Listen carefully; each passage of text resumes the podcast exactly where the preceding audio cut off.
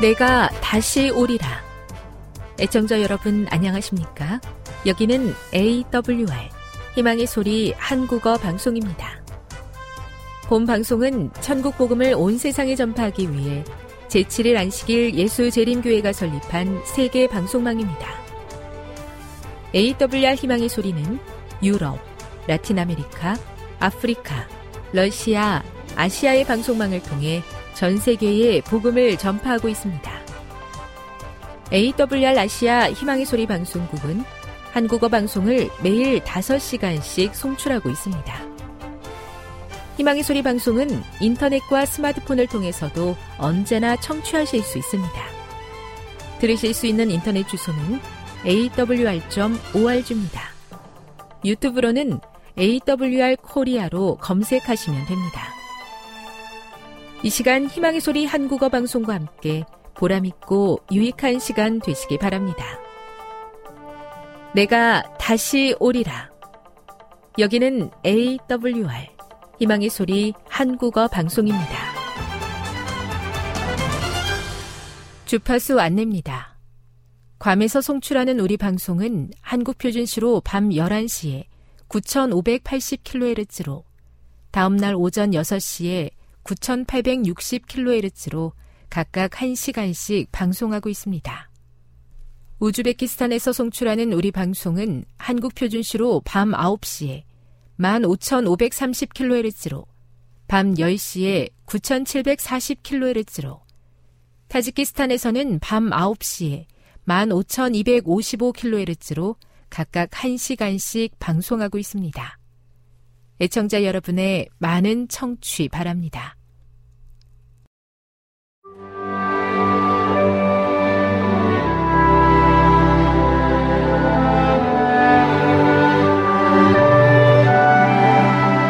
읽어주는 교과 넷째 날 3월 8일 수요일. 임종 자리에서의 자선 행위. 다음의 성경절들에서 돈을 어떻게 다루어야 하는지에 관한 어떤 원칙들을 배울 수 있는가? 디모데전서 6장 17절.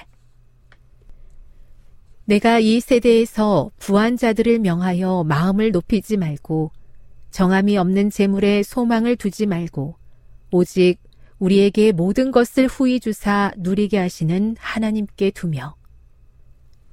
고린도 후서 4장 18절. 우리가 주목하는 것은 보이는 것이 아니요 보이지 않는 것이니 보이는 것은 잠깐이요 보이지 않는 것은 영원함이라. 잠언 30장 8절. 곧 헛된 것과 거짓말을 내게서 멀리하옵시며 나를 가난하게도 마옵시고 부하게도 마옵시고 오직 필요한 양식으로 나를 먹이시옵소서. 전도서 5장 10절 은을 사랑하는 자는 은으로 만족하지 못하고 풍요를 사랑하는 자는 소득으로 만족하지 아니하나니 이것도 헛되도다. 돈은 인간에게 강력한 영향력을 행사할 수 있으며 실제로 많은 사람을 파멸로 이끌었다. 이미 많이 가지고 있으면서도 돈에 대한 욕심 때문에 끔찍한 일을 저지른 사람들에 관한 이야기를 들어보았을 것이다. 하지만 그렇게 하지 않을 수 있다. 우리는 하나님의 능력에 힘입어 우리에게 축복이 되도록 허락된 것을 저주로 바꾸어 버리려는 원수의 시도를 극복할 수 있다. 죽음을 위해 준비하는 충실한 청직이라는 문맥에서 사람들이 마주하는 위험 중의 하나는 죽을 때 다 죽어가면 돼 라고 자신을 합리화하며 마지막 순간까지 재물을 쌓아두고자 하는 유혹이다. 물론 이렇게 하는 것이 다 써버리는 것보다는 낫지만 우리는 그것보다 더 잘할 수 있으며 실제로도 더 잘해야 한다. 나는 많은 사람들이 사업에 바치지 않고 붙들고 있으면서 죽을 때에 자선하게 될 것이라고 그들의 양심과 타협하고 있는 것을 보았다. 그들은 살아 있는 동안 무엇인가를 주기 위하여 하나님을 믿는 믿음과 신뢰를 좀처럼 발휘하지 않는다. 그러나 임종시로 한정된 자선행위는 그리스도께서 그분을 따르는 자들에게 요구하시는 바가 아니다. 그것은 살아있는 자들의 이기심에 대한 변명이 될 수 없다. 마지막 순간까지 재산을 굳게 붙들고 있는 자들은 그것을 사업에 바치기보다는 오히려 죽음에 바치게 된다. 손실은 계속적으로 발생하고 있다. 많은 사람들이 자선 행위를 의도하지만 임종대로 지연시키는 사이 그 행위는 실현되지 않고 재산은 여러 가지 방법으로 손실된다.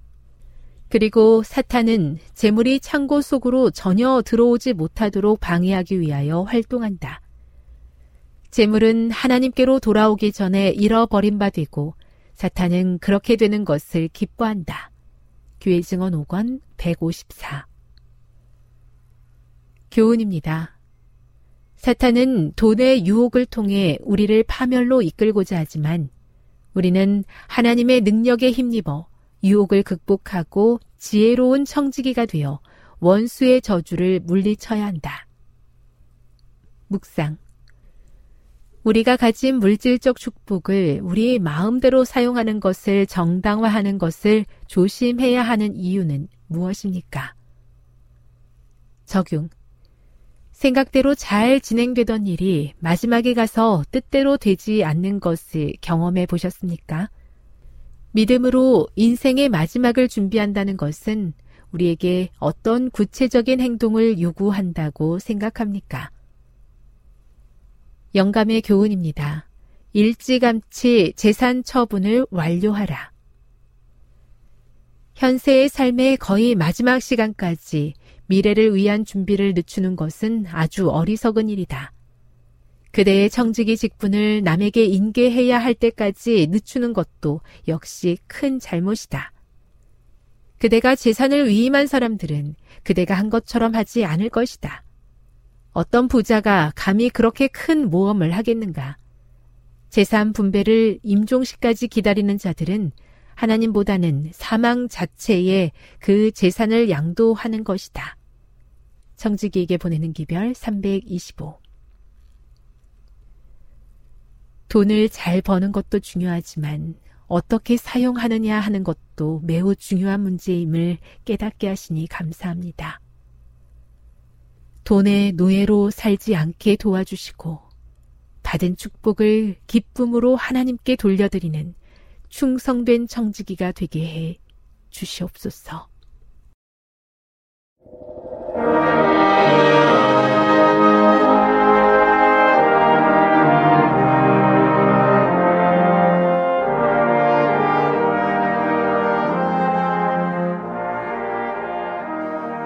복채널 가족 여러분, 여러분 안녕하십니까? 아, 성경 요한복음에는 예수님이 행하신 일곱 가지의 표적들을 기록하고 있습니다. 저는 앞으로 일곱 번의 시간에 걸쳐서 요한복음에 예수님께 행하신 그 일곱 가지 표적들을 함께 공부하는 시간을 가지려고 합니다. 오늘은 첫 번째로 요한복음 2장에 나타난 혼인잔치의 표적에 대한 말씀을 함께 나누겠습니다. 가나의 혼인잔치에서 예수님께서 물로 포도즙을 만든 사건은 예수께서 제자들을 불러 모으신 다음에 사흘 뒤에 일어난 사건입니다. 요한복음 1장 40절에서 45절을 보시면 빌립, 안드레, 나다나엘, 베드로가 예수님을 쫓았는데요.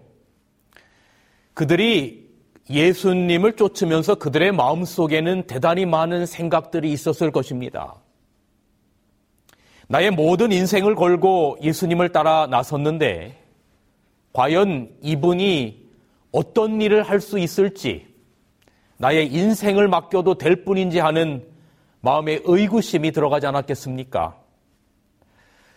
남녀들이 결혼할 때에 가장 중점적으로 생각하는 것은 아마도 내가 이 남자에게 혹은 이 여자에게 나의 모든 인생을 맡길 수 있는가 하는 것일 겁니다. 예수님을 인생을 걸고 따라 나섰는데 과연 이분이 믿을 수 있는 분인가 하는 것이 예수님을 따라다니기 시작했던 제자들의 시작되는 궁금증이었을 것입니다.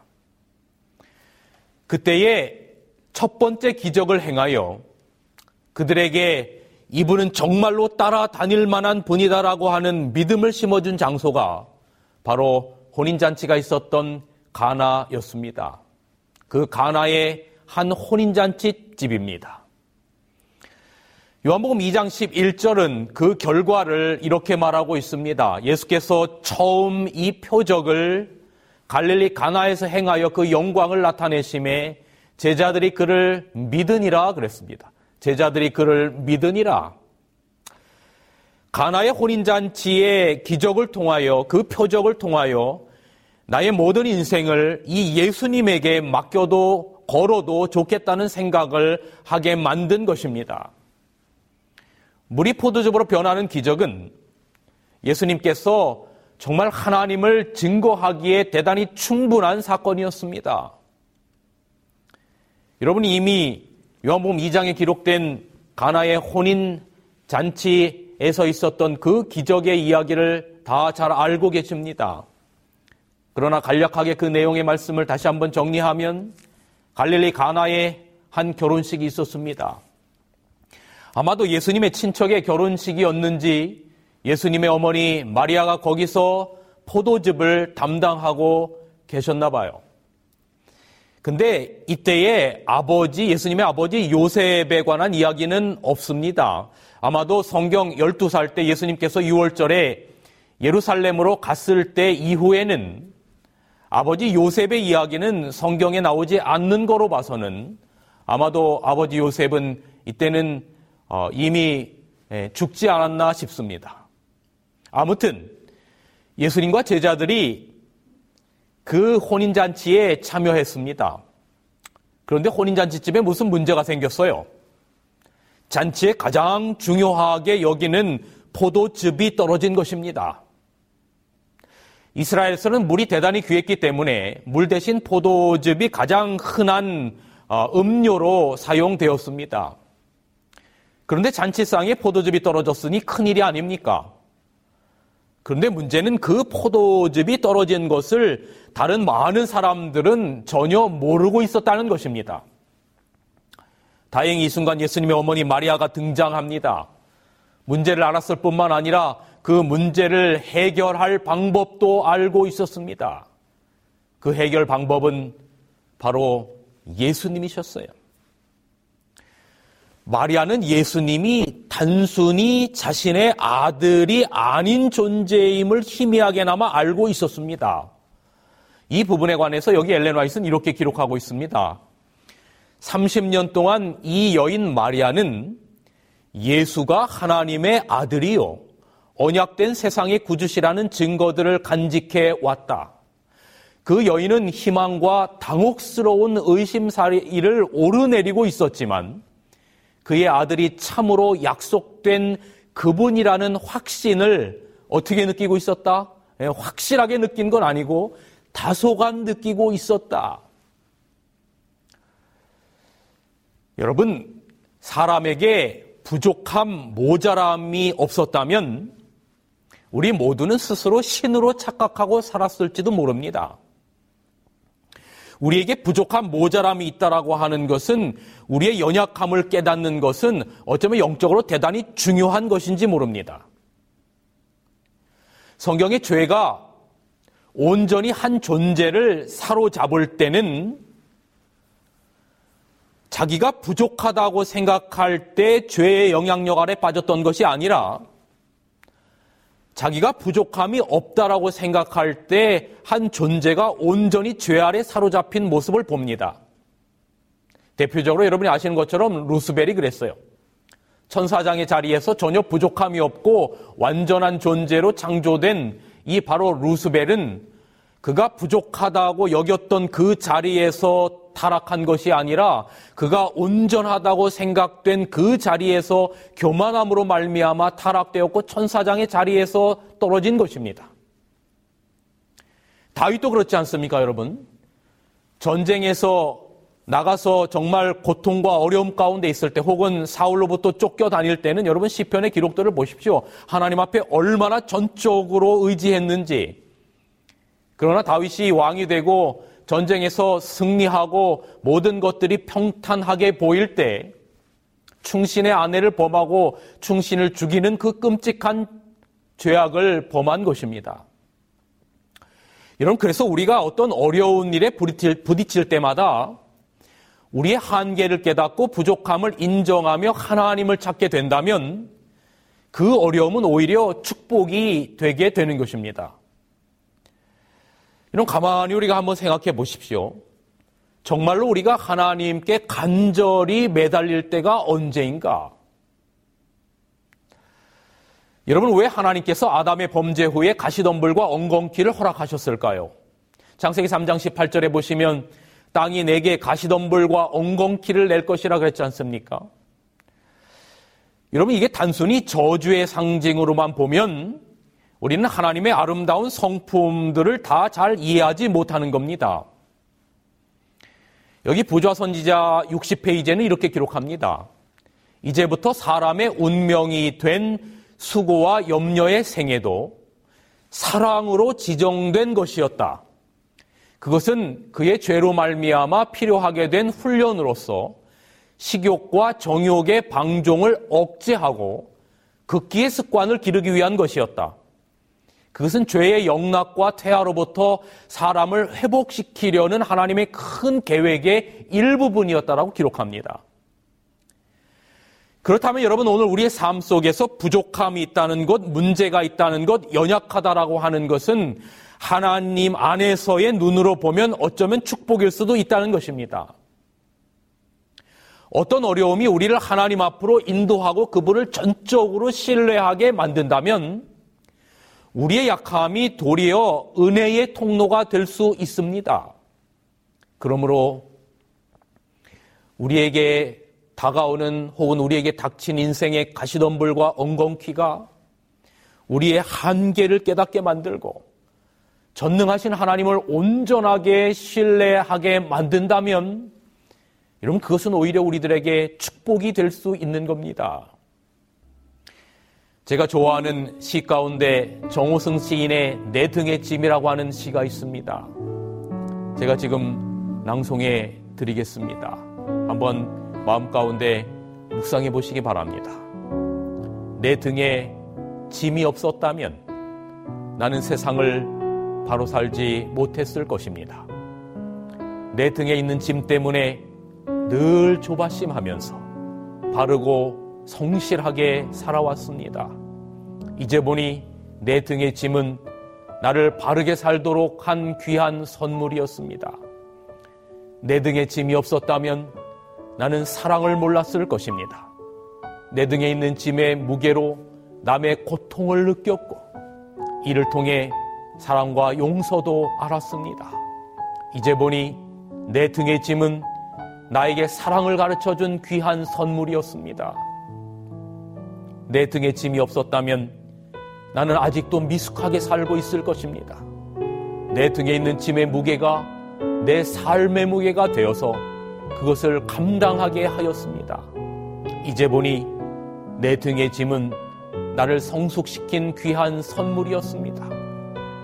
내 등에 짐이 없었다면 나는 겸손과 소박함의 기쁨을 몰랐을 것입니다. 내 등의 짐 때문에 나는 늘 나를 낮추고 소박하게 살아왔습니다. 이제 보니 내 등의 짐은 나에게 기쁨을 전해준 귀한 선물이었습니다. 물살이 센 냇물을 건널 때는 등에 짐이 있어야 물에 휩쓸리지 않고 화물차가 언덕을 오를 때는 짐을 실어야 헛바퀴가 돌지 않듯이 내 등의 짐이 나를 불의와 안일의 물결에 휩쓸리지 않게 했으며 삶의 고개 하나하나를 잘 넘게 하였습니다. 내 나라의 짐, 가족의 짐, 직장의 짐, 이웃의 짐, 가난의 짐, 몸이 아픈 짐, 슬픈 이별의 짐들이 내 삶을 감당하는 힘이 되어 오늘도 최선의 삶을 살게 합니다. 그렇습니다, 여러분. 우리가 하나님 안에 있다면 때때로 우리가 매는 그 짐이 가시덤불과 엉겅퀴가 주님을 바라보게 만든다면 여러분 그것은 우리의 삶의 형통일 수 있습니다. 저는 이런 생각을 해봅니다. 하나님께서 보시는 형통이라고 하는 것이 도대체 무엇일까? 여러분, 우리가 매사에 형통하기를 바랍니다. 그래서 만사 형통이란 말이 있지 않습니까? 그런데요, 성경은 우리가 생각하는 그런 형통이 형통이라고 말하지 않습니다. 창세기의 요셉 이야기는 진정한 형통이 무엇인지를 설명합니다. 여러분, 요셉 이야기 너무 잘 알지 않습니까? 형들에게 시기와 질투로 인하여 팔리게 되지요. 그래서 애굽에 팔립니다. 네, 군대 장관의 집에서 일하다가 그 장관의 아내인 보디발 아내의 유혹 때문에 결국은 억울하게 옥에 갇히고 옥살이를 합니다. 얼마나 억울하겠습니까? 내가 도대체 잘못한 게 무엇이 있어서 형에게 팔린 것도 아버지로부터 떨어진 것도 정말로 죽을 만큼 고통스러운 일인데 성실하게 충실하게 일했던 결과가 내가 억울하게 오해를 받고 누명을 쓰고 옥에 갇히는 것인가 하고 얼마든지 하나님을 원망할 수 있는 상황 아닙니까? 그런데 인간의 생각으로는 도대체 이해할 수 없는 그런 상황 가운데 하나님께서는 하나님의 뜻을 이루기 위하여 역사하고 계셨음을 우리는 알고 있습니다. 요셉이 감옥에서 바로의 떡 맡은 관원과 술 맡은 관원의 꿈을 꿈으로 말미암아 결국은 여러분 결국 그 일을 통하여 나중에 요셉이 어, 애굽의 왕 다음의 자리에까지 가게 되는 그러한 역사가 있음을 우리는 잘 압니다. 그런데 여기 창세기 40장 8절에 보면 이런 말씀이 있습니다. 그들이 다시 말하면 떡 맡은 관원과 술 맡은 관원이 그에게 요셉에게 이르되 우리가 꿈을 꾸었으나 이를 해석할 자가 없도다. 요셉이 그들에게 이르되 그다음에 뭐라고 말하냐면 해석은 하나님께 있지 아니하니까라고 말합니다. 그래서 그 꿈을 자기에게 이야기해달라, 이야기해달라고 말하죠. 우리의 인생 가운데 어떤 것이 형통인지 아닌지는 누가 해석을 하는 건고 하면 하나님께서 해석하시는 겁니다. 우리가 아무리 형통이라고 해석해 봐야 하나님 없이 결국 망한다면 그것은 오히려 실패가 되는 것입니다. 창세기 39장 2절, 3절, 23절에는 이런 말씀들이 반복이 됩니다. 여호와께서 요셉과 함께 하심으로 그가 형통한 자가 되어 그 주인 애굽 사람의 집에 있으니라고 말합니다. 여호와께서 요셉과 함께 하심으로 그가 형통한 자가 되었다. 그 다음에 말씀 보세요. 그 집 주인이 여호와께서 그와 함께 하심을 보고 또 여호와께서 그의 범사에 형통케 하심을 보았다 그랬습니다. 그 다음에 전옥은 그의 손에 맡긴 것은 무엇이든지 돌아보지 아니하였으니 이는 여호와께서 요셉과 함께 하심이라 여호와께서 그의 범사에 형통케 하셨다라고 말합니다. 여러분, 하나님께서 함께 하시는 것이 형통입니다. 내가 육체적으로 건강하다고 해서 막 음식 먹고 막 살면 여러분 그것은 형통이 아닙니다. 그래서 무절제한 삶을 산다면 그것은 결국은 우리에게 형통이 아니라 대단히 큰 저주로 오게 될 것입니다. 그런데 죄송한 말씀이지만 오히려 아픔과 가난을 통해서 하나님과 함께 하면 그것이 형통인 것입니다. 여러분 돈 많이 버는 것이 형통입니까? 돈 잘 벌어서 교만해지고 하나님의 품을 떠나게 되면 여러분 그것은 형통이 아닙니다. 하나님과 함께 하는 것. 우리 인생의 고뇌 앞에서 하나님 앞에 무릎 꿇는 것.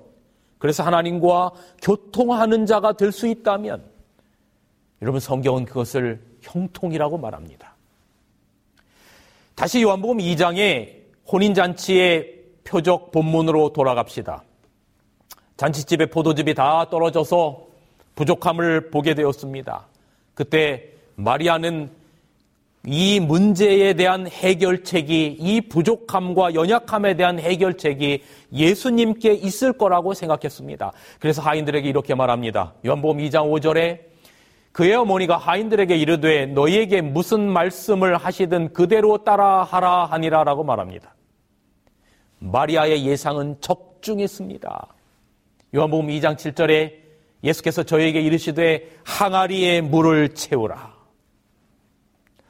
하인들이 어리둥절한 상태였지만 아마도 마리아의 권고를 따라서 예수님의 말씀에 순종하기로 한 듯 합니다. 인간의 머리로는 도대체 이해되지 않는 일이지만 시키는 대로 돌 항아리 여섯 개의 물을 가득가득 채웁니다. 그런데 여러분 바로 거기에서 기적이 일어난 겁니다. 물이 포도즙이 된 것입니다. 그런데 이러한 기적이 그냥 단순한 기적이 아닙니다. 여러분 우리가 보통 말하는 어떤 기적이라고 하는 말은 영어로 미러클이라고 말하지요. 그런데 요한복음에 나타나는 이 기적들은 용어가 미러클이 아니라 이 쌓인 표적이라고 표현했습니다. 요한복음 2장 11절에 예수께서 이 처음 기적을 이라고 말하지 않고 이 처음 표적을 갈릴리 가나에서 행하여 그 영광을 나타내심에 제자들이 그를 믿었다라고 말합니다. 표적 자체가 중요한 것이 아니라 그 표적이 가르치는 최종 목적지가 중요한 것입니다. 여러분 예를 들어서 저희가 어 뭐 서울에서 부산을 목적지로 간다 할 때에 어 그 사이사이에 뭐 휴게소를 들린다거나 또 혹은 어, 그 사이사이에 있는 도시들이 그것이 최종 가르친 가야 할 목적지가 아닌 겁니다. 목적지는 바로 부산이죠. 그래서 서울에서 부산을 갈 때 그 어떤 표지판이나 여러분 내비게이션을 따라서 목적지로 끝까지 가는 것, 그것이 대단히 중요한 것이지요. 마찬가지로, 어, 표적은 어떤 표적이라고 하는 자체의 의미가 중요한 것이 아니라 그것이 가르치는 최종 목적지가 무엇인가 하는 것이 중요한 것입니다. 특별히 요한복음에 기록된 기적들은 전부 다 표적들입니다. 그러므로 그 표적을 통해서 오늘 우리에게 최종적으로 전달하려고 하는 메시지가 무엇인가를 깨닫는 것이 이번 요한복음에 나타난 일곱 가지의 표적들을 우리가 공부하는 목적이라고 생각됩니다. 여러분 요한복음 20장 30절에서 31절의 말씀을 읽어드립니다. 예수께서 제자들 앞에서 이 책에 기록되지 아니한 다른 표적도 많이 행하셨으나 오직 이것을 기록함은 너희로 예수께서 하나님의 아들 그리스도이심을 믿게 하려 함이요 또 너희로 믿고 그 이름을 힘입어 생명을 얻게 하려 하심이라. 여러분 여기에 대단히 중요한 표적의 목적이 기록되어 있는 것입니다. 표적의 궁극적인 목적을 여러분 이 요한복음을 기록한 요한은 두 가지로 밝혔는데 그, 그 중에서 첫 번째는 예수님께서 하나님의 아들 그리스도이심을 제자들과 세상이 믿게 하기 위함이고 또 다른 하나는 그 표적들을 통하여 예수 그리스도를 믿음으로 말미암아 사람들이 영원한 생명을 얻게 하기 위해서인 것입니다. 전 이 말씀을 듣는 모든 분들이 가장 원하는 표적이 무엇일지를 생각해 보았습니다. 여러분이 하나님의 말씀을 들으면서 원하는 가장 궁극적인 표적이 무엇입니까? 물론 우리가 건강하지 못하면 어, 정말 우리가 말씀을 통하여 건강이 회복되는 것 그것도 대단히 중요한 것일 수 있고요. 또 뭐 여러 가지 자녀의 문제가 있을 때 말씀을 통하여 하나님의 해결책을 듣는 것 그것도 대단히 중요할 수도 있습니다. 경제적으로 너무 어려우면 하나님의 축복으로 말미암아 경제적으로도 회복되는 것 대단히 중요한 여러분들이 원하는 표적일 수도 있습니다. 그러나 여러분, 그런 것들이 우리의 궁극적인 표적이 될 수는 없습니다. 우리가 몸이 약했는데 건강해져서 만약에 세상에 다시 나가서 하나님을 잊어버린다면, 혹은 우리가 어, 너무나 연약하고 어, 경제적으로 어려웠는데 하나님께서 축복을 주셔서 혹시 하나님을 잊어버리게 된다면, 여러분 그것은 하나님께서 원하시는 것이 아니죠. 왜냐하면 결국은 다 아무런 의미 없이 소망 없이 죽음으로 우리의 인생이 끝나버릴 것이기 때문에 그렇습니다. 그러나 기적의 궁극적인 목적은 우리가 예수 그리스도를 정말로 우리의 개인의 구주로 우리의 삶 속에서 깊이 받아들이고 그분을 믿음으로 말미암아 우리가 마침내 하늘나라에 들어가는 것, 영생을 얻는 것, 이것이 여러분 오늘 우리가 표적을 믿고 하나님의 말씀을 따르는 가장 궁극적인 이유가 될 것입니다. 그렇다면 오늘 요한복음 2장에 가나에서 베풀어진 첫 번째 혼인잔치의 그 표적, 물을 포도즙으로 바꾼 기적에는 우리가 우리의 마음 가운데 궁극적으로 담게 할 어떤 영적인 의미가 숨겨져 있을까요? 요한복음 2장의 첫 번째 이적을 주님께서 혼인집으로 택하신 이유가 있습니다. 어, 여러분 잘 아시는 것처럼 창세기 2장은 에덴 동산 에덴 예식장에서 아담과 하와의 결혼을 주례하신 분이 예수님이셨습니다. 창조의 일을 가정 사역에서 시작하신 겁니다. 마찬가지로 예수님께서 이 땅에 오셔서 요한복음 2장에 기록된 예수님께서 오신 목적은 재창조를 위하여 오셨는데 죄로 말미암아 잃어버렸던 모든 것들을 다시금 재창조하시기 위하여 오셨는데 창조의 사역이 에덴 가정에서 시작됐던 것처럼 예수님께서 이 땅에 오신 재창조의 사역도 가정에서 시작되어야 한다는 것입니다. 그래서 가나의 혼인 잔치에 참여하셨던 것입니다. 그런데 그 잔치에서 행복과 기쁨의 상징인 포도즙이 떨어진 겁니다. 그래서 그 잔치집을 재창조의 에덴 동산으로 만드신 것입니다. 여러분 창세기 2장의 창조의 에덴 동산이 에덴이라고 하는 말이 기쁨, 그래서 기쁨의 동산이라는 걸 여러분 아시지 않습니까? 마찬가지로 재창조의 첫 기적도 그 난처했던 결혼식장을 기쁨의 동산으로 만드신 것입니다. 그래서 이 창조와 재창조라고 하는 그 어, 대단히 중요한 의미, 그래서 창세기 2장의 창조에서 어, 가정 사역을 시작한 예수님께서 요한복음 2장의 재창조에서는 재창조에서도 역시 가정 사역으로부터 시작된 것을 우리가 보는 것입니다. 근데 이 잔치석상에서 예수님께서 하신 아주 중요한 이야기가 있습니다. 마리아가 예수님에게 포도주가 없다고 말하자 예수님이 이런 말씀을 바로 하셨습니다. 여기 4절에 보면 여자여 나와 무슨 상관이 있나이까? 내 때가 이르지 못하였나이다 말했습니다. 말씀하셨습니다.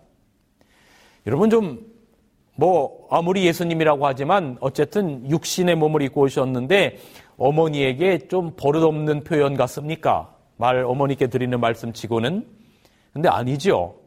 여러분 이미 아시는 것처럼 여기 여자여라고 하는 이 표현은 그 당시에 극존칭의 표현이었습니다.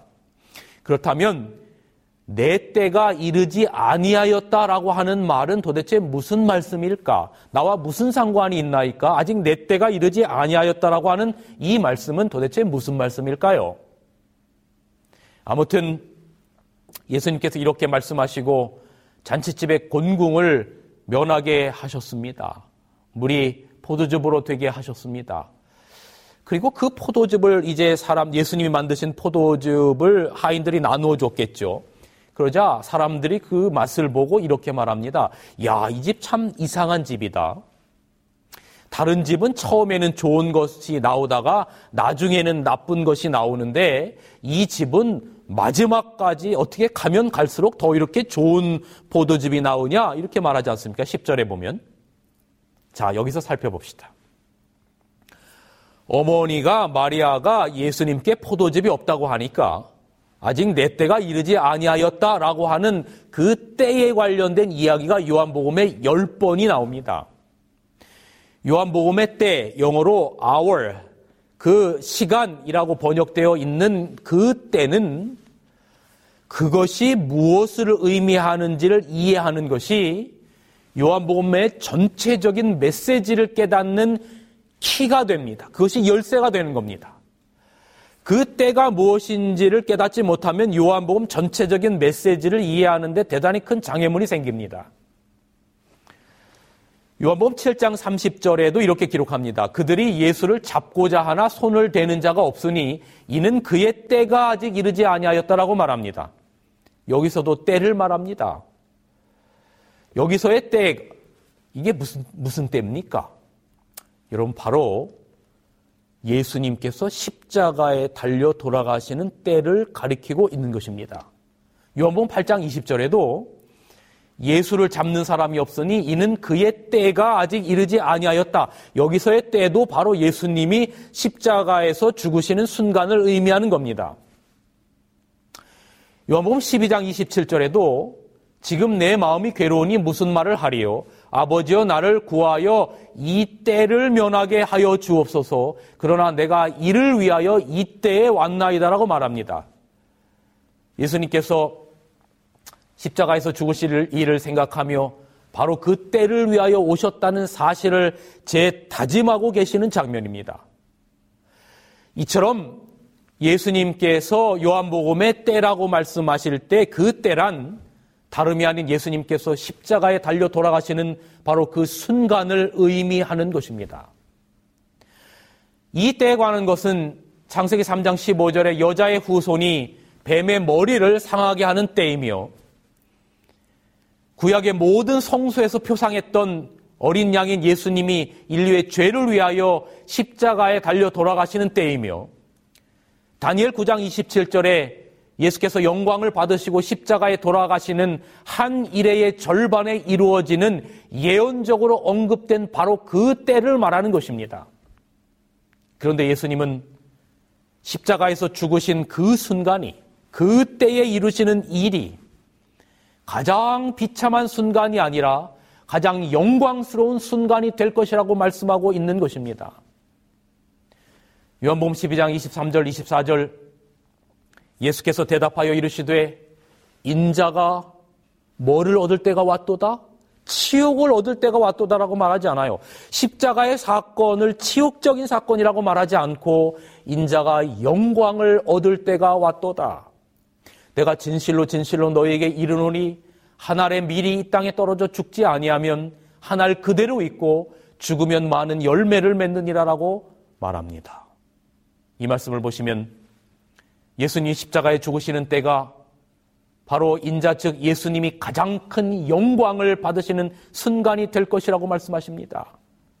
그 이유는 그때 비로소 많은 열매를 맺기 때문이라는 것입니다. 즉 예수님의 십자가의 죽으심으로 말미암아 많은 죽을 수밖에 없는 인류의 모든 죄인들이 하나님의 새로운 가족이 될 것이기 때문에 그런 것입니다.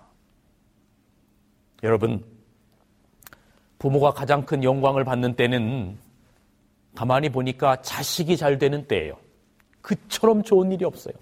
저도 부모가 되니까 제가 자라가는 과정 가운데 잘 됐을 때 왜 그렇게 부모님이 기뻐하셨는지 알 것 같아요. 자식이 잘 되는 때가 부모가 가장 큰 영광을 받는 때예요. 근데 아담과 하와를 잃어버린 하나님이 그 잃어버린 자식을 다시 찾는 때가 언제냐?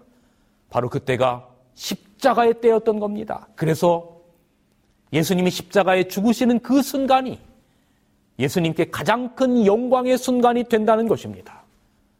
그래서 마리아가 예수님께 물을 포도주로 포도즙으로 변하게 해달라고 부탁했을 때 아직 내 때가 이르지 아니하였다라고 말씀하신 이유는 아직은 내가 십자가에 죽어서 영광을 나타낼 때는 아니지만 물을 포도즙으로 변하게 하는 표적을 통해서 장차 내가 죽어 십자가에서 영광을 나타낼 때를 미리 맛보게 해주시겠다라고 하는 말씀인 것입니다. 예수님이 십자가에서 끔찍한 죽음을 당할 때 여러분 예수님이 영광을 받으신 겁니다. 그 영광은 어떤 세상적인 영광이 아니라 잃어버린 자식, 잃어버린 인류를 찾게 된 영광이었던 겁니다. 그러므로 여러분 예수님이 제일 먼저 베푼 요한복음 2장의 표적은 물을 포도즙으로 바꾼 그 표적은 요한복음 19장에서 예수님의 십자가 사건을 통하여 진정으로 성취가 되는 겁니다. 요한복음 2장 물로 포도즙을 만드실 때 여러분 누가 등장했어요? 어머니 마리아가 등장했어요. 그리고 마리아를 여자여라고 불렀지요. 그런데 여러분 예수님께서 십자가에 달려 돌아가시는 요한복음 2장이 성취되는 실제로 그의 몸에서 흘러나오는 그 포도즙을 상징하는 예수님의 보혈의 피를 상징하는 바로 그 장 요한복음 19장에는 놀랍도록 요한복음 2장과 비슷한 이야기가 나옵니다. 요한복음 19장 29절 거기 신 포도주가 가득 담긴 그릇이 있는지라 사람이 신 포도주를 먹으면 해용을 우슬초에 매어 예수의 입에 대니라고 말합니다. 그리고 예수께서 신 포도주를 받으신 후 가라사대 다 이루었다 하시고 머리를 숙이고 영혼이 돌아가시니라. 예수님 돌아가실 때 여러분 포도즙 이야기가 나오죠. 그런데 아주 극도로 발효된 신포도주. 십자가가 너무 고통스러우면 포도즙을 발효시키면 신술이 되는데 아주 극도의 어, 마취성 술이 되는데 그것을 마시면 십자가에 달린 죄수들이 약간 정신이 혼미해져서 마취의 효과가 있다고 합니다. 예수님 십자가에 달려셨을 때 예수님께 그 신 포도주가 건네줬어요. 그런데 예수님이 잠깐 맛보고 그것을 거절하셨어요. 예수님은 요한복음 2장에서 가장 좋은 포도즙을 주셨는데 그래서 인간을 행복하게 했는데 인간은 요한복음 19장에서 예수님에게 신 포도주를 드린 겁니다. 그런데 여러분 여기 그 포도주가 무엇을 표상하는가? 요한복음 19장 34절 그 중 한 군병이 창으로 옆구리를 찌르니 곧 피와 물이 나오더라. 여러분 성만찬에서 우리가 성만찬을 할 때 포도즙이 뭐를 상징해요? 네, 바로 예수님의 피를 상징하지요. 요한복음 2장에 포도주로 포도즙으로 사람을 행복하게 하신 것처럼 요한복음 19장에서 포도즙을 상징하는 예수님의 피를 인간들에게 주심으로 인간을 행복하게 하시고 구원하신 겁니다. 요한복음 6장 54절에 내 살을 먹고 내 피를 마시는 자는 영생을 가졌고 마지막 날에 내가 그를 다시 살리리니.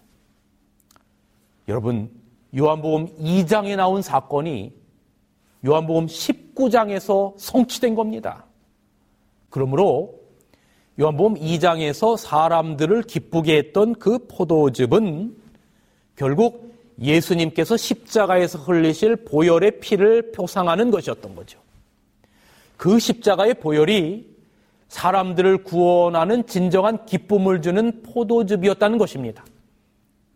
그래서 인간의 행복은 십자가의 진리를 발견할 때 진정한 행복이 오는 겁니다. 거기에서 우리의 존재 가치가 무엇인지를 바라보게 되는 것입니다. 십자가로부터 흘러나오는 예수 그리스도의 보혈의 피가 오늘 우리에게 진정한 행복과 영원한 생명을 줄 수 있다는 것입니다. 바로 이것이 요한복음 2장의 그 표적에 우리가 궁극적으로 발견해야 될 놀라운 진리인 것입니다. 꽤 오래전 서울 삼육병원에서 결혼식이 있었습니다. 그런데 제가 아는 한 지인이 동시에 그 옆 장례식장에서 장례를 치렀습니다. 결혼식장에서 장례식장으로. 여러분 이것이 인생입니다. 요한복음 2장 10절 사람마다 먼저 좋은 포도주를 내고 후에 낮은 것을 내거늘. 좋았다가 나빠지는 것. 기쁨에서 슬픔으로 가는 것. 생명에서 죽음으로 가는 것. 좋은 포도주에서 나쁜 포도주로 가는 것. 이것이 우리의 하나님 없는 인생입니다. 그러나 예수님이 나누어주는 그 포도즙을 마시면 십자가로부터 흘러나오는 보혈의 피가 우리의 삶을 적시면 우리의 행복은 뒤로 갈수록 더 커져가게 되는 겁니다. 요한복음 2장 10절 그대는 지금까지 좋은 포도주를 두었도다 하니라. 점점 점점 좋은 인생의 포도즙이 우리의 삶 가운데 거하게 되는 겁니다. 세상은 처음에는 달다가 나중에는 쓰죠. 그러나 예수 안에 있는 기쁨은 갈수록 행복해지는 겁니다. 영원한 행복의 포도즙, 좋은 포도즙, 즉 그리스도의 보혈의 피가 여러분 이번 한 주간도 여러분을 영원한 생명으로 초대할 것입니다. 요한복음 6장 54절 내 살을 먹고 내 피를 마시는 자는 영생을 가졌고 마지막 날에 내가 그를 다시 살리리니 여기 영감의 글은 이렇게 기록합니다. 이 말씀을 읽고 마칩니다. 우리가 믿음으로 그분을 우리의 구주로 굳게 붙잡을 때 다시 말하면 십자가의 보혈의 그 피를 우리가 굳게 붙잡을 때 우리는 그리스도의 살을 먹고 피를 마시는 것이다. 이것이 우리의 매일매일의 삶이 되기를 간절히 바라면서 말씀을 줄이겠습니다.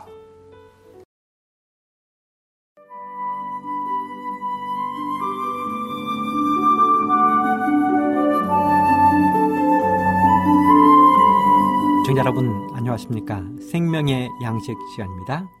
전도서 10장 2절로 3절의 말씀을 읽겠습니다.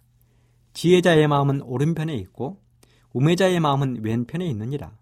우매자는 길에 행할 때에도 지혜가 결핍하여 각 사람에게 자기의 우매한 것을 말하느니라. 12절로 15절의 말씀도 있겠습니다. 지혜자의 입의 말은 은혜로우나 우매자의 입술은 자기를 삼키나니 그 입의 말의 시작은 우매요 끝은 광팬이라. 우매자는 말을 많이 하거니와 사람이 장래일을 알지 못하나니 신우사를 알게 할 자가 누구이냐. 우매자들의 수고는 제각기 고나게 할 뿐이라 저희는 성읍에 들어갈 줄도 알지 못함이니라. 오늘 솔로몬의 잠언은 우매자들에 관한 것입니다. 우매자와 지혜를 비교하여 우리들에게 권면하고 있습니다. 특별히 우리는 1절의 말씀을 자세히 살펴볼 필요가 있습니다. 죽은 파리가 향기름으로 악취가 나게 하는 것 같이 적은 우매가 지혜와 존귀로 패하게 합니다. 이렇게 이야기했습니다. 이 말이 무슨 뜻입니까? 죽은 파리 한 마리는 매우 하찮은 것이지만 그 파리 한 마리가 귀한 향유 전체를 못쓰게 만들어 버린다는 것입니다. 우리는 음식물을 취급하는 식당이나 제품에서 그런 일들을 종종 목격할 수 있습니다. 식당에서 음식을 시켰는데 그 음식에서 조그마한 머리카락이나 이물질 한 조각만 나오면 큰 빵 덩어리에서 아주 작은 벌레가 나오면 그 식당이나 가게는 곤욕을 치르게 되어 있습니다. 망하기 일수입니다. 주인이 나와서 사과를 하고 많은 부분을 보상해 줍니다. 그런 것처럼 한 사람이 가지고 있는 우매함은 그것이 아무리 작은 것일지라도 그 사람이 쌓아 올린 모든 것들을 한순간에 무너뜨리는 죽은 파리와 같다는 것입니다. 그렇기 때문에 우리는 지혜를 구해야 하고 지혜로운 사람처럼 살아야 한다는 것입니다. 그렇다면 우매한 사람은 어떤 특징들을 가지고 있을까요? 어떤 우매함이 사람의 인격을 한순간에 무너뜨리울까요? 우리 성경에서 말하고 있는 우매함은 어떤 것들이 있을까요? 첫째, 사무엘상 25장 25절입니다. 우매한 사람은 불량하게 행한다고 했습니다. 원하옵나니 내 주는 이 불량한 사람 나발을 개의치 마소서. 그 이름이 그에게 적당하니 그 이름이 나발이라. 그는 미련한 자니이다. 여러분 이 말은 부자였던 나발의 아내 아비가일이 다윗에게 한 말입니다. 당시 나발은 매우 큰 부자였습니다. 양이 3천 마리나 되고 염소가 1천 마리나 되는 큰 부자였습니다. 이런 나발에게 다윗은 사람을 보내어 자신과 부하들 위하여 음식을 나누어 달라고 요청했습니다. 물론 다윗이 그냥 막무가내로 골목 대장처럼 음식을 요구한 게 아니었습니다. 다윗은 자신의 군사들을 통하여 나발의 양떼들을 지켜 주었습니다.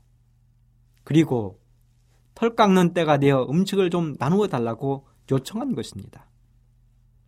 하지만 다윗의 이런 요청을 나발은 한마디로 거절해 버렸습니다. 사무엘상 25장 10절 11절에 보면 나발이 다윗의 사원들에게 대답하여 가로되 다윗은 누구며 이세의 아들은 누구뇨? 그일에 각기 주인에게서 억지로 떠나는 종이 많도다. 내가 어찌 내 떡과 물과 내 양털 깎는 자를 위하여 잡은 고기를 어디로서인지도 알지 못하는 사람들에게 나누어 주겠느냐 한지라. 그렇습니다. 다윗을 모욕했습니다. 능멸했습니다. 그리고 매몰차게 다윗의 부하들을 빈손으로 돌려보냈습니다. 이런 보고를 받은 다윗은 참을 수가 없었습니다. 그래서 400명의 군사들을 무장시켜 나발을 찾아 나섰습니다. 바로 이러한 이야기를 나발의 아내 아비가일이 들었습니다. 절체절명의 순간입니다. 조금만 지체하면 나발은 다윗의 칼에 목숨을 잃을 것입니다. 그래서 아내 아비가일이 나섰습니다. 이 아비가일에 대하여 성경은 이렇게 기록하고 있습니다. 사무엘상 25장 3절 나발의 아내 이름은 아비가일이라 그 여자는 총명하고 용모가 아름다우나 그렇습니다. 아비가일은 남편과 완전히 다른 여인이었습니다. 총명했습니다. 지혜스러운 여인이었습니다. 아비가일은 신속하게 넉넉한 음식을 준비했습니다. 떡 200덩이와 포도주 두 가죽 부대, 잡아 준비한 양 다섯, 볶은 곡식 다섯 세야, 건포도 백송이와 무화과 200뭉치를 준비하여 나귀들에게 실었습니다. 그리고 급히 다윗을 찾아 다섰습니다. 그리고 결국은 다윗을 만나 남편의 어리석음을 고백하고 다윗의 마음을 돌려놓았습니다. 이 여인의 지혜스러움을 다윗은 이렇게 칭찬했습니다. 사무엘상 25장 32절로 33절 오늘날 너를 보내어 나를 영접케 하신 이스라엘의 하나님 여호와를 찬송할지로다. 또 너의 지혜를 칭찬할지며 또 너에게 복이 있을지로다. 오늘날 내가 피를 흘릴 것과 친히 보수하는 것을 네가 막았느니라. 사실 다윗은 나발의 모든 것을 쓸어버릴 작정이었습니다. 나발의 집에 있는 남자를 한 명도 남겨두지 않고 모조리 죽일 작정이었습니다. 바로 그때 한 명의 지혜스러운 여인 아비가일이 모든 것을 지켜낸 것입니다. 물론 그 사건을 뒤늦게 들은 나발은 혼절하여 열흘 뒤에 죽게 되고 아비가일은 훗날 다윗의 아내가 되는 영광을 누립니다. 나발의 행위 이것이 우매자의 모든 모습입니다. 이렇듯 우매함은 사람을 불량하게 만들고 자신과 또 가족들에게 이웃에게 불행을 가져옵니다. 모든 사람들을 불행하게 만듭니다. 두 번째, 우매한 사람은 자신의 욕심을 따라 행동합니다. 사무엘하 24장 10절 다윗이 인구수를 조사한 후에 그 마음에 자책하고 여호와께 아뢰되 내가 이 일을 행함으로 큰 죄를 범하였나이다. 여호와여 이제 간구하옵나니 종의 죄를 사하여 주옵소서 내가 심히 미련하게 행하였나이다. 사무엘하 24장에 보면 다윗이 부하 장수 요압을 시켜 인구 조사를 한 이야기가 기록되어 있습니다. 이것은 하나님의 뜻이 아니었습니다. 당시 인구 조사는 하나님의 영역이었고 속전을 거두기 위해서 하나님이 명령하시던 것이었습니다. 그런데 다윗은 하나님의 뜻과 상관없이 자기의 명예를 위해서 인구 조사를 실시한 것입니다. 하나님의 보호하심을 의지하기보다는 사람을 의지하기 위해서 그런 행위를 한 것입니다. 그 결과 하나님의 진노가 이르러 왔습니다. 하나님은 선지자 갓을 보내어 다윗이 셋 중 하나를 선택하라 하셨습니다. 7년의 기근, 3개월의 도망자 신세, 3일간의 온역, 이 셋 중 하나를 선택하라는 것입니다. 결국 다윗은 3일간의 온역을 선택하게 되고 이 3일간의 온역을 통하여 백성 7만 명이 목숨을 잃었습니다. 그리고 자신의 우매함을 깨달은 다윗은 다음과 같이 회개했습니다. 사무엘하 24장 17절 다윗이 백성을 치는 천사를 보고 곧 여호와께 아뢰어 가로되 나는 범죄하였고 악을 쌉거니와 이 약물이는 무엇을 행하였나이까 청컨대 주의 손으로 나와 내 아비의 집을 지소서. 이 기도 후에 하나님의 재앙이 그쳤습니다. 우매한 지도자 한 사람 때문에 백성이 고통을 받았습니다. 그 우매함을 범하지 말라는 솔로몬의 교훈에 우리 모두 귀를 기울이는 오늘 하루가 되기를 간절히 바라면서 이 시간을 마치도록 하겠습니다. 주 안에 내가 감사하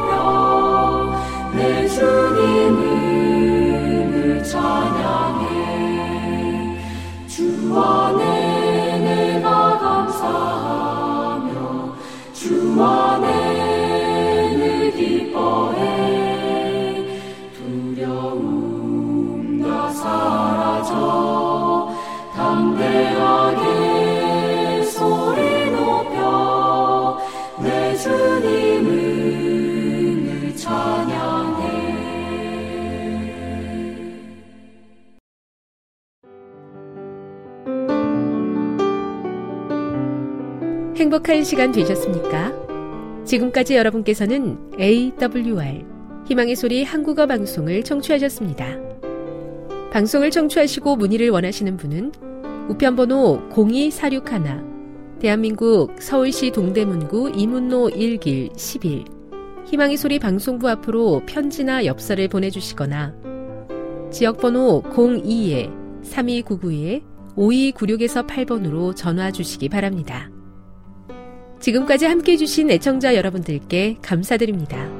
애청자 여러분, 다음 이 시간까지 하나님 안에서 늘 평안하십시오. 감사합니다. 내가 다시 오리라. 여기는 AWR, 희망의 소리 한국어 방송입니다.